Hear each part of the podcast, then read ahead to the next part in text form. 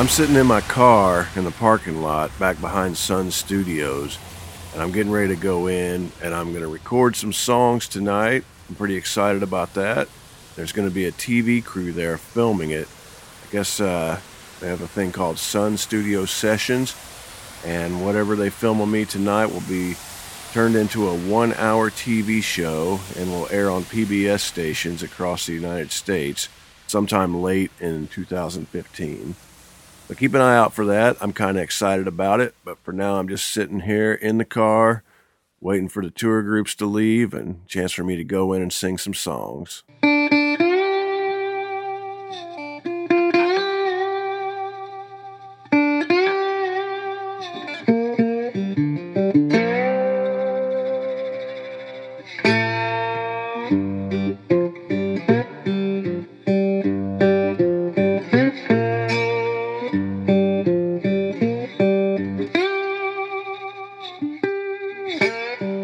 Hi friends, this is Otis Gibbs, and you're listening to Thanks for Giving a Damn. I'm sitting here in my car in a parking lot behind the legendary Sun Studios in Memphis, Tennessee. This is a personal journal.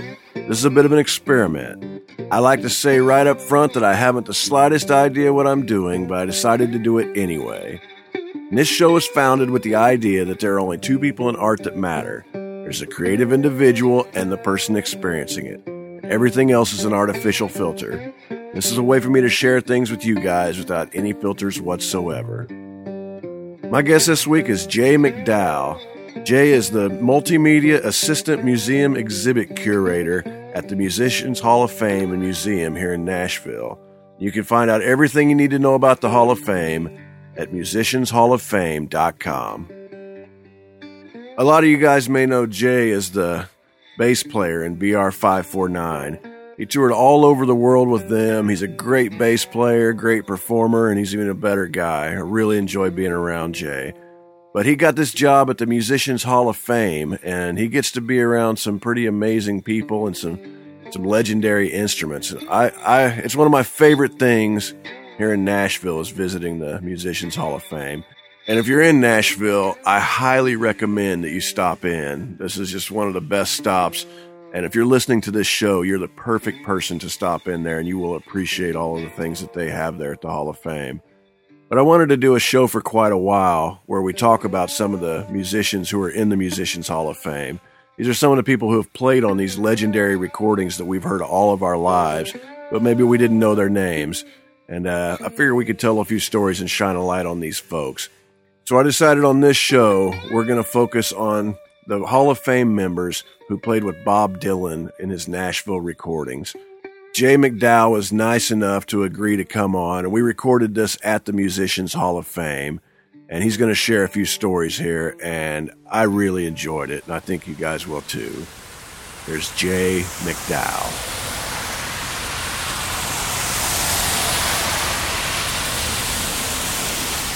It's always funny to me that, and I get asked about Bob Dylan a lot for different things, whether it's the museum or my past. And, you know, I'm a 45-year-old. It's all before my time.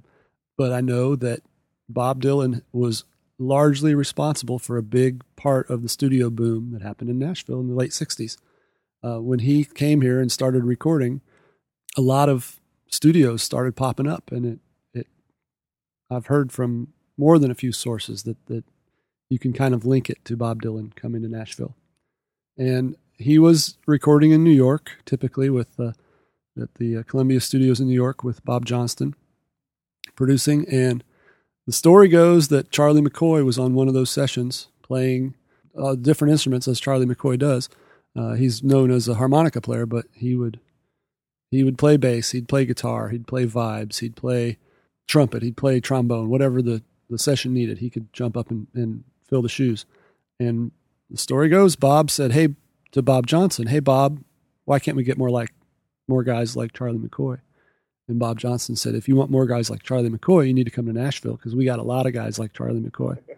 And that was what sparked it. And so it was the Blonde on Blonde sessions. I think they did about 5 or 6 sessions in New York for Blonde on Blonde.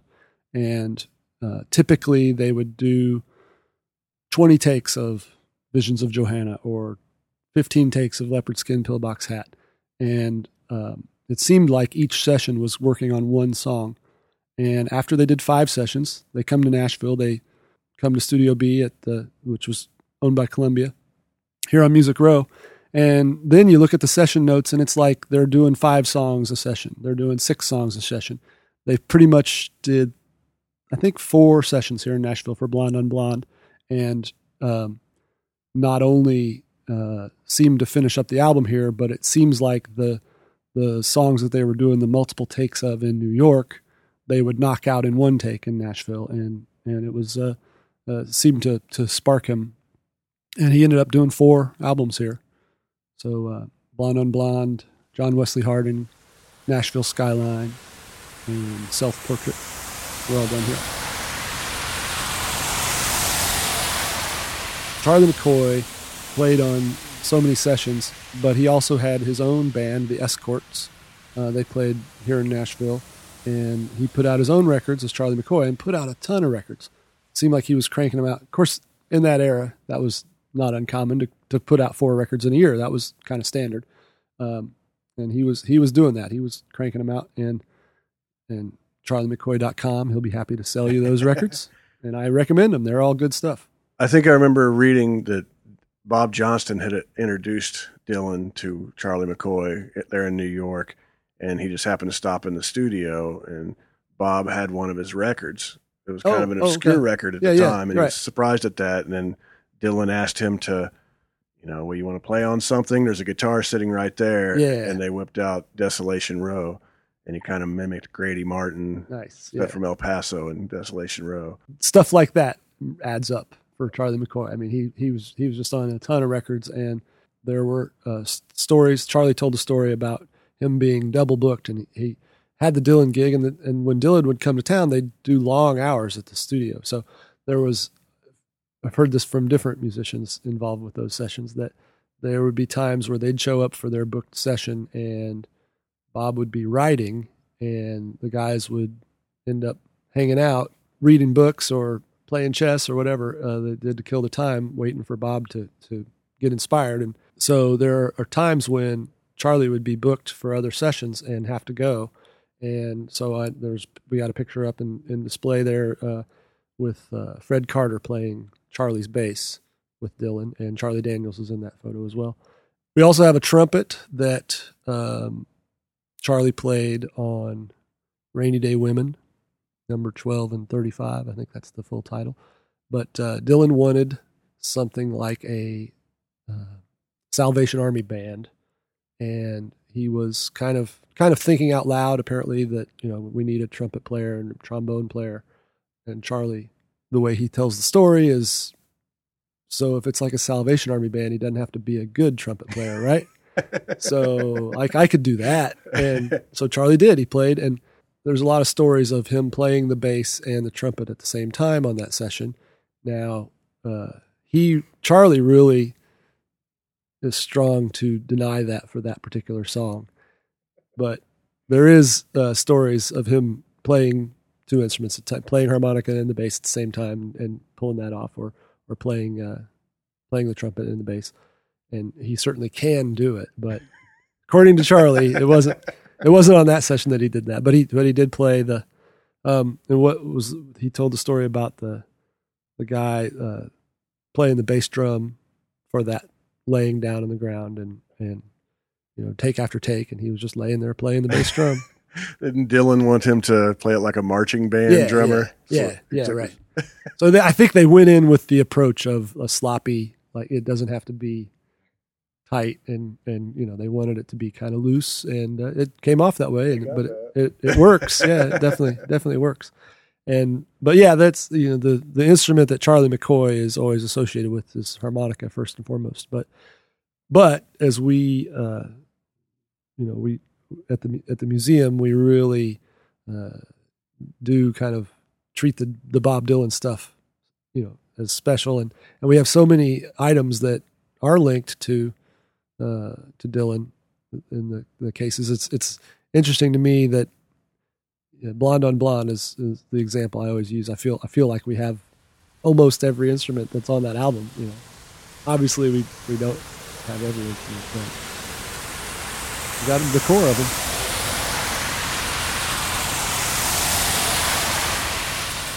So Hargus Pig Robbins, again, a go-to session guy, played piano, keyboards, and he was, again, on, you know, used on so many country records that a lot of the times when the rock and rollers would come to town, they wouldn't expect that these guys would be versatile enough to play rock and roll. And so, you know, there was always that kind of sideways look, I feel like, at the Nashville musicians, but they would always be quick to say, you know, hey, we did Brenda Lee records, we did Roy Orbison records, we, you know, the A-Team guys were versatile, and obviously they could hang, and they could do their jazz stuff, and they could do the rock stuff. But the story I've always heard about Pig Robbins was that occasionally Bob would ask Bob Johnston to adjust something the piano player was doing, or change a part or something, and Bob Johnston would say, "Well, he's right there. Why, you know, you can tell him." And Bob's response was, "I just can't call another guy pig." That, you know, that was something they had to get around, but. So the piano on Blonde is the same piano and the same player that played Behind Closed Doors. Right. He Stopped Loving Her Today. Stand By Your Man. Stand By Your Man. And you guys have that piano right here in the museum. Right. And we do have one of the pianos that were used at RCA Studio B and one of the pianos that was used in Columbia. However, they rotated the pianos, right, you know. The Country Music Hall of Fame also has a piano that was in Studio B, and also have a piano that was a Colombian. So it's hard to say, like, this is the piano that was on Blonde on Blonde. But it's one of the pianos that was in rotation there at the studio. So, and that's another thing that is, it's hard for these guys when they play on, they're playing every day. They're doing sessions every day. Sometimes it's stuff we've all heard. Sometimes it's songs that never even get released. And when they play something that is such a part of our lives and such a big deal, it gets to be pressure for them that they can charge more as a studio musician, and their rate goes up and everything, but that doesn't guarantee that you hiring them is going to make your song the next big, you know, it's not going to be take this job and shove it. And I hear that from these guys a lot of times, that it was nice and it helped them have comfortable lives to be able to work and to be able to do that. But Larry Nechtel was one of those in L.A. who also played a lot of different instruments, but he played and arranged the piano part on Bridge Over Troubled Water. And after that, he'd get hired for those things, and people would be like, hey, we need something big and over the top and grand, and it was hard to repeat that. And not every song that he was hired for fit that bill, and people would hire him specifically to make it big and dramatic and over the top, and it helps if you start out with a song as great as Bridge Over Troubled Water. Yeah, exactly. That. Yeah, there you go. That's a big part of it. But you know, our whole purpose of the museum is to bring recognition to these guys who didn't get their recognition. And as they tell you, hey, our recognition was in our paycheck. You know, like, we got paid. You know, let's face it, to sit around and play music all day, we got paid a good wage. Now, it can sometimes seem like a crime that a song may have sold 8 million copies and we got our typical union scale, and that can seem like a crime. But as they said, the other 6 days of that week that they worked, none of those songs sold 8 million copies, and they still got their union scale, and they were able to feed their families.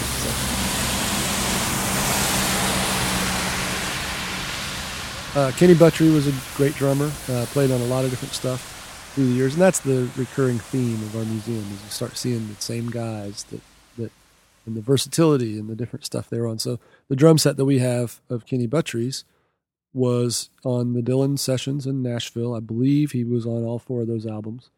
He played those same drums on the album Harvest by Neil Young, and the drum set is pictured on the back cover of Harvest. The drums were also used on Margaritaville by Jimmy Buffett. The story that always sticks out about Kenny Buttrey and Dylan was the recording of Lay, Lady, Lay, where he was getting ready to cut that song, and Kenny wasn't sure what Dylan wanted, what direction he was going with that song. And he went to Dylan to say, what should I play on this? Meaning, what style? Where do you want me? Is this a straight ahead rock song? Is it a shuffle? Is it a swing? You know, that was kind of the meaning of his question. And Dylan said, why don't you play bongo drums? And that wasn't what he was asking. He was like, I don't, what? And then, so he went to the producer, to Bob Johnston, and asked him the same question again, meaning what style do you want me, like, you know, thinking I'm going to play my kit, but what style do you want me to play? And he said, I'll play the cowbell. And again, that was not what he was thinking. like, so at this point he's like, okay, so I've been told bongos, I've been told cowbell. So I'm not sure what to do. And so he had bongos and he had a cowbell, but he didn't have a stand for it. Billy Swan, the singer Billy Swan, was in the museum, and he told me the story of Kenny getting the janitor to hold the cowbell while he played the bongos and the cowbell. And the janitor at the time was Kris Kristofferson. Now, as if there wasn't enough talent in the room. Yeah, right. The guy cleaning up, right, was Kris. And now, again, there's 7 sides to every story, as I'm finding out in this job.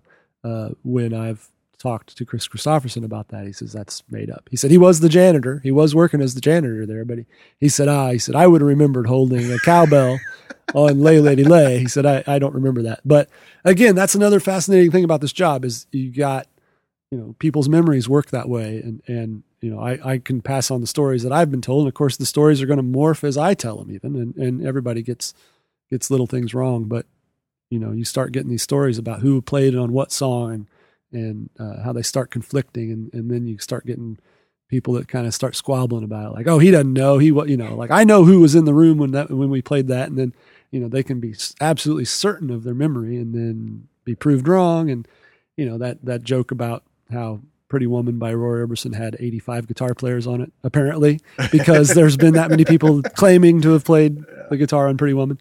I've also, through research and that kind of stuff, seen that there can be, you know, it can be innocent where somebody claims to have played on this song or that song. And then you find out that, oh, okay, well, Simon and Garfunkel, you know, they cut a certain song in Muscle Shoals, and then they cut it again in New York, and then they cut it again in LA, and then they tried it in Nashville with all the top guys.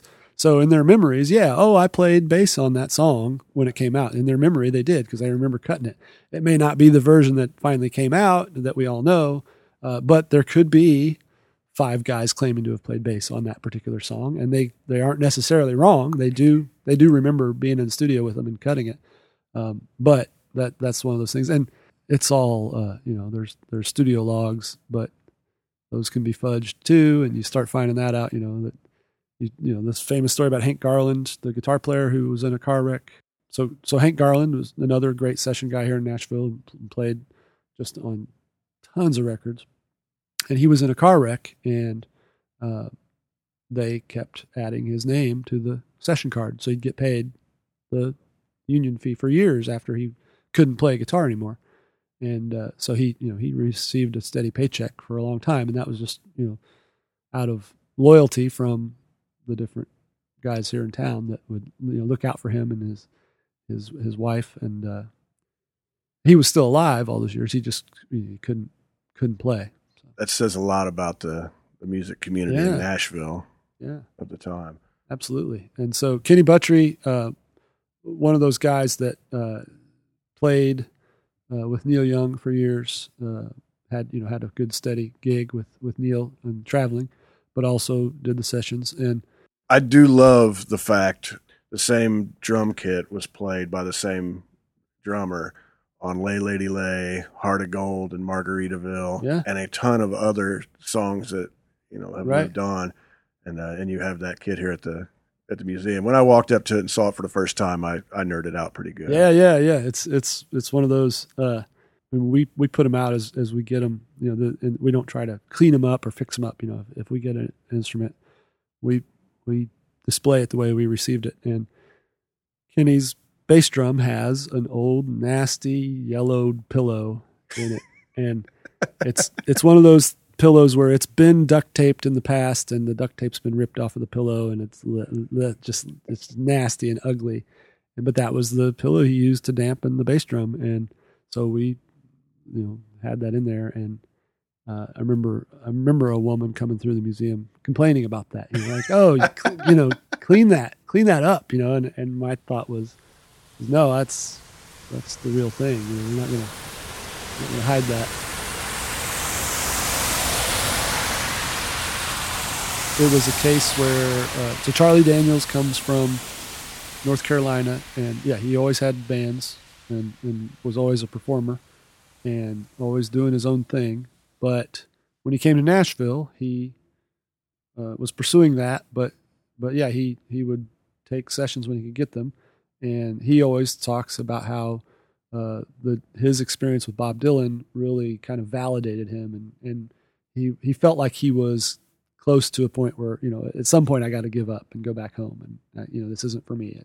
How long do you expect a wife and family to put up with this kind of thing if you're not having any success? And he definitely felt at that kind of crossroads and got involved in the Nashville Skyline recordings. And as Charlie says, that he was booked to do one session.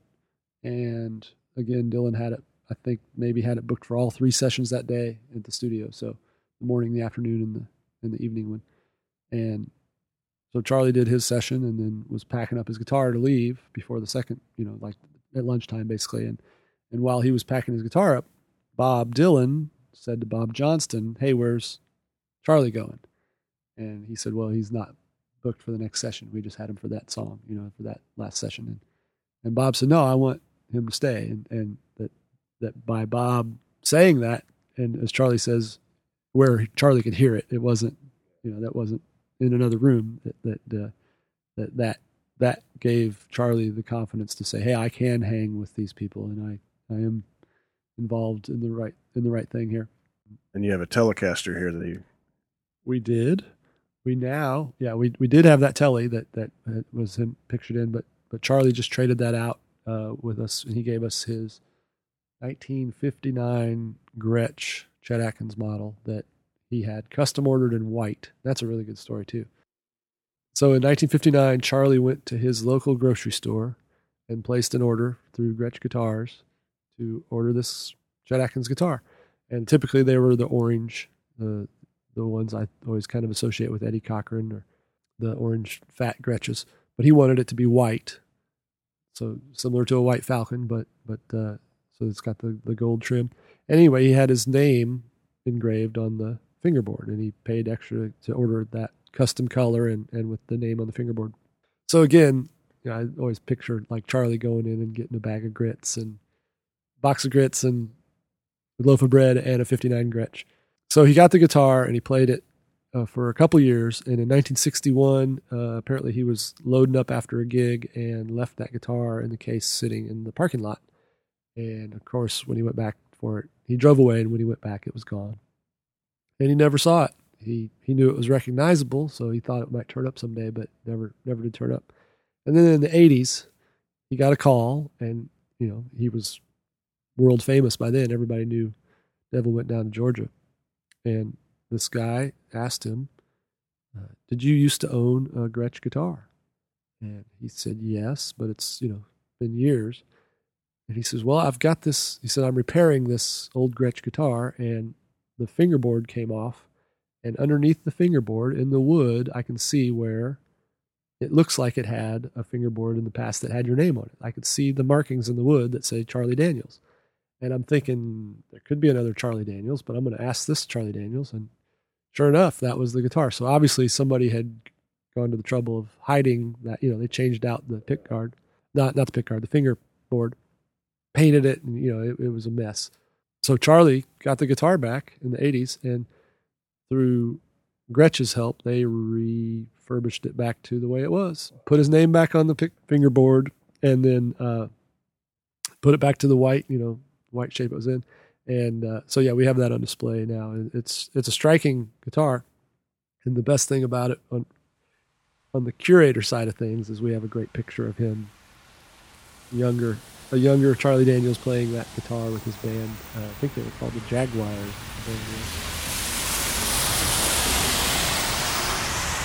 Well, Pete Drake his big contribution, the first thing that always gets mentioned is he came up with the talk box. He wanted to use the steel guitar as a tool for people who couldn't speak.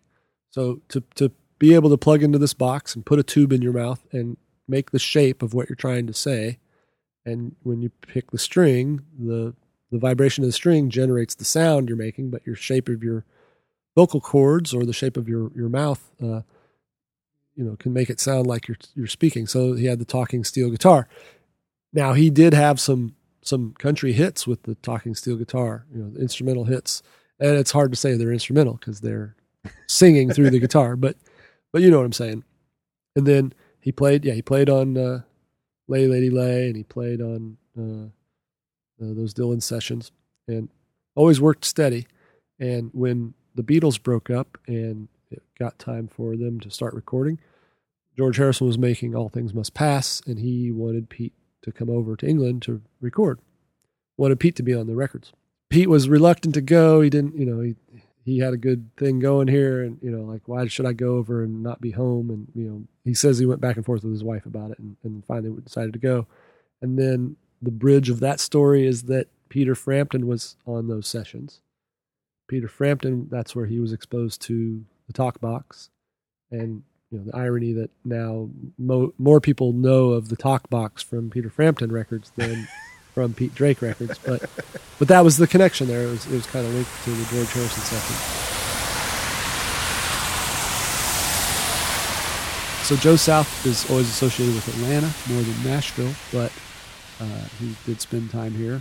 He's another fascinating guy because people, the music nerds know of Joe South as he wrote the song "I Beg Your Pardon, I Never Promised You a Rose Garden."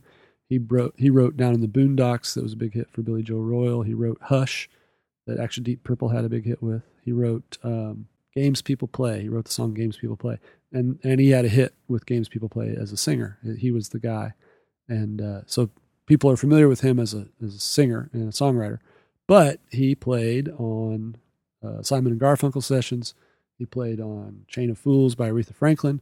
If you hear Chain of Fools, there's a whole opening guitar intro thing it kind of sounds like somebody noodling around on a guitar, and then it goes into what you recognize.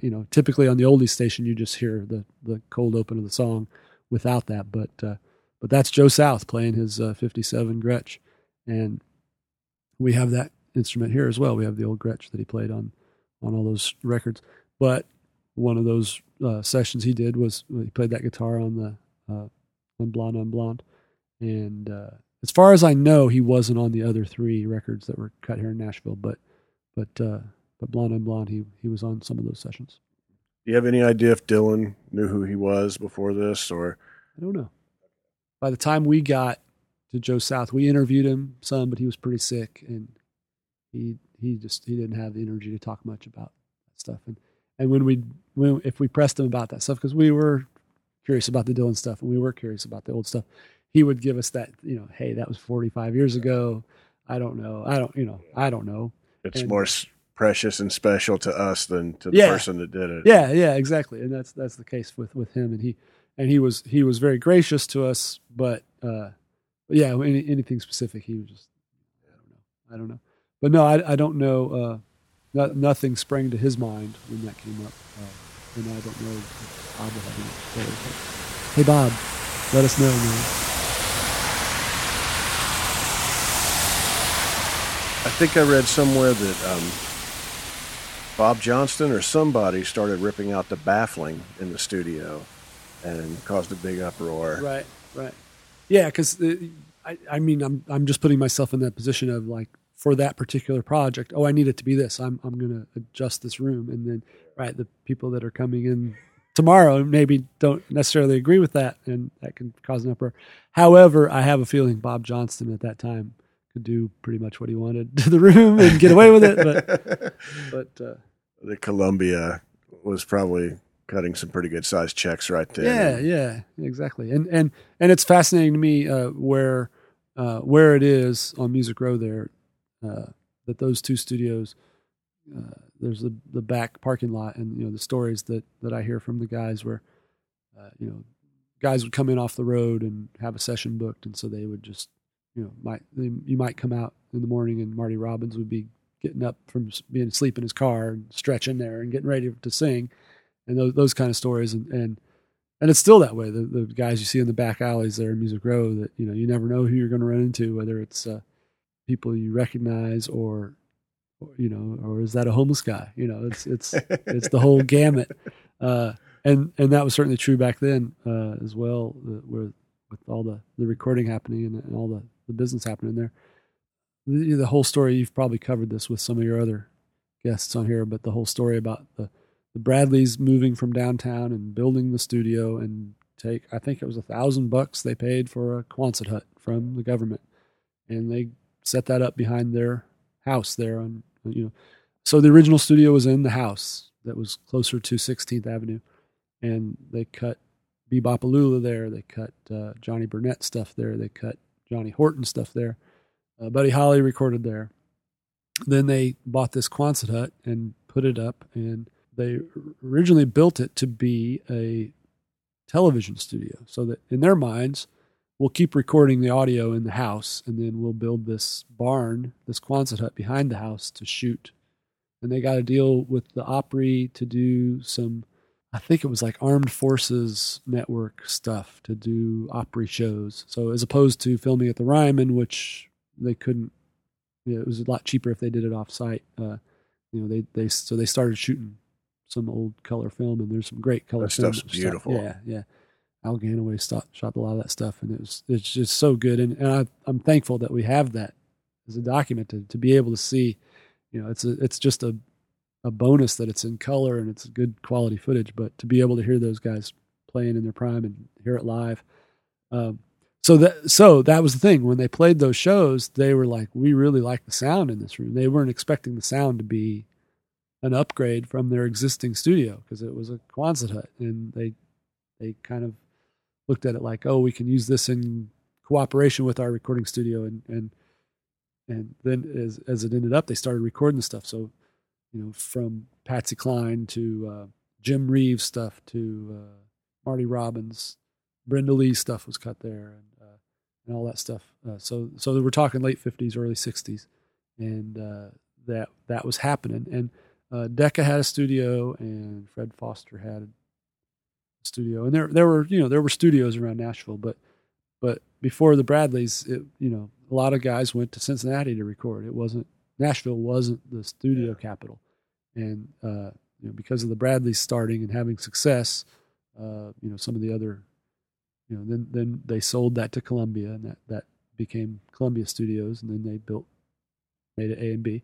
RCA had their studios going, Decca had their studios. But it wasn't like a studio everywhere you turned, like it turned into. Dylan had to have been, he was a fan of Bebopaloola, sure, and stuff like that. Do you think he had any idea of some of the stuff like that was actually recorded in Nashville before he came here? That's a good question. I wouldn't be surprised if he knew that kind of stuff, because I would think he was a big fan of it, like we all are, and would have wanted to know that stuff. But again, it's hard for me to put myself in, Now, especially with the internet, it's, we can turn on our phone and find out where was Bebopaloola recorded. Right.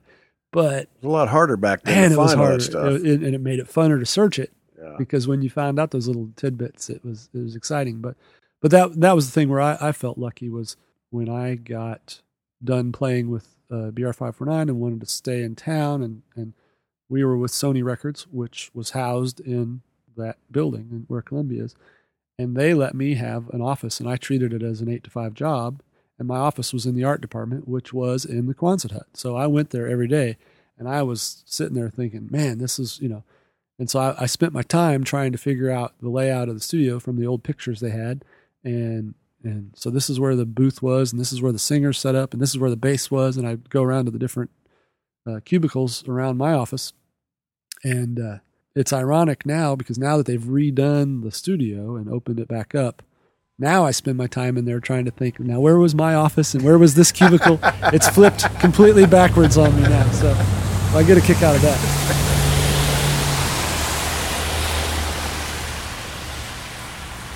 The idea of him working in Nashville Seems like the perfect marriage to where he seems to be one of these guys that wants to be spontaneous and not think it over too much.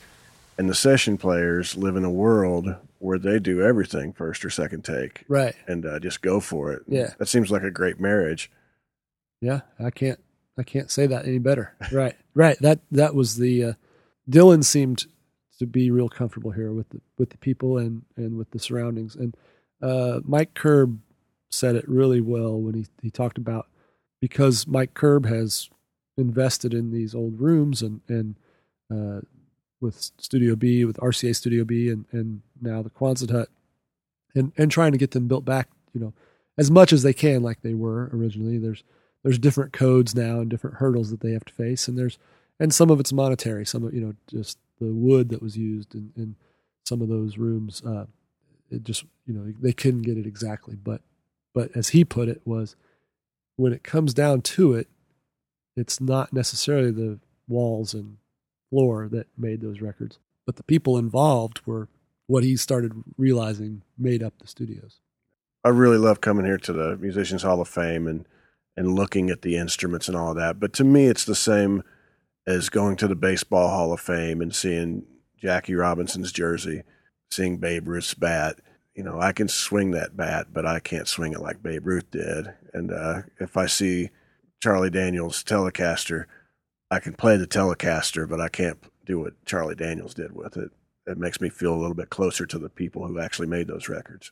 Right, right. And I'm fascinated because I'm such a musicaholic, music nerd. I don't know what the worst term is, but you know, all of our lives we've been soaking up this, reading liner notes and digging these records, and at a certain point the records themselves are comforting to us, but it's almost like you come to a place like this and you can get more out of those records you love. Blonde on Blonde's a perfect example. That's a record that I've worn out through the years, and I love that record, and I hear it, and then because of the internet you have access to the outtakes from it and different bootleg things that have been out there, different cuts that weren't on the record. And it's like you soak that all up, and then at a certain point, it's like, well, there's nothing else. And then you start finding out about the players on it, and you see these instruments. And to me, it's there's something about that it kind of, I hate to say completes the experience, because you never want it to be complete, but to be able to learn more about it and find out. Then you start finding out those facts about, wow, that same drummer is on these records, and you know, that same piano player played on all these records. So that's one thing that I'm proud of about the museum, that we can educate people and entertain people. It's also a bit sad to me that these things are behind glass and not used like they can still be used. So it always makes me feel good when some event's happening, and this does come up fairly regularly, that one of the guys will call up and say, hey, can I use my telly for this show coming up? And we're like, yes, it's good publicity for us, and it's the way it should be. They should be able to use these instruments, and so we're always happy for that to happen. I appreciate you chatting with me, Jay. It's good to see you again. You too, Otis. I appreciate you sharing some stories and stuff. Thanks. Keep up the great work. I always love listening. I love you, man.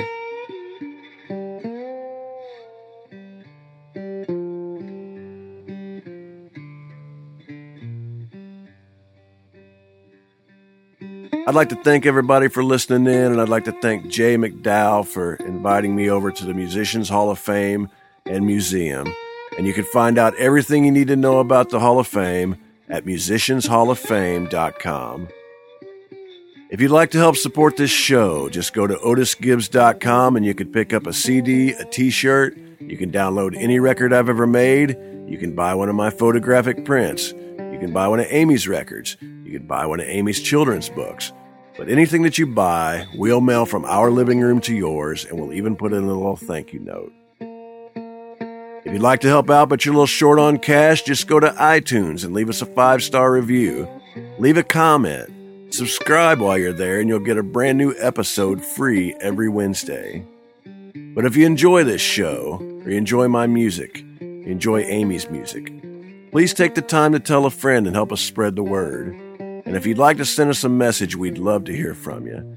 Just send it to info@otisgibbs.com. I'm Otis Gibbs. Thanks for giving a damn.